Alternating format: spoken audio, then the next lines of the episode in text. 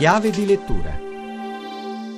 Buonasera ad Alessandra Rauti. Chiave di lettura propone Paradiso Occidente, edito da Mondadori e firmato da un nome illustre del nostro panorama culturale, Stefano Zecchi.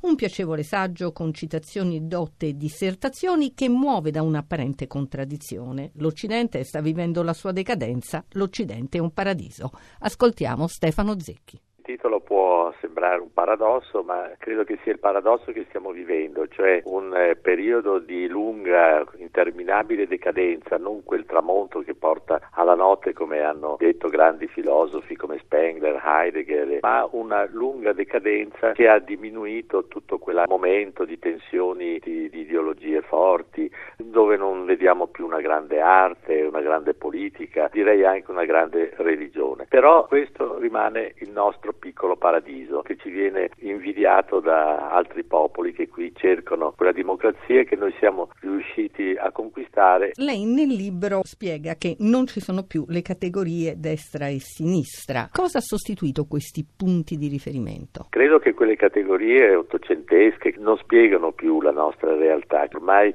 il vero conflitto è tra globalizzazione e antiglobalizzazione, tra un mondo al di là degli aspetti economici, quelli culturali, politico-sociali, globalizzazione tende a questa grande uniformità con una pretesa che aveva di far star meglio i popoli più poveri, in realtà ci siamo impoveriti tutti. Io ho voluto sottolineare è che la vera povertà finisce per essere quella in cui noi non abbiamo più radici. È un disastro proprio da un punto di vista educativo. Ho dedicato un lungo capitolo alla figura del padre che eh, radica una famiglia nella storia. Perdere un padre, perdere l'immagine simbolica, oltre che reale ovviamente, del padre significa perdere le proprie radici. Questo è anche un effetto della globalizzazione, l'idea che una famiglia non abbia più i suoi compiti istituzionali. Cercato attraverso la contrapposizione globalizzazione e antiglobalizzazione di spiegare che sono adesso queste due realtà che danno una spiegazione al mondo in cui viviamo. L'Occidente a quali nuove frontiere guarda, quali nuovi problemi?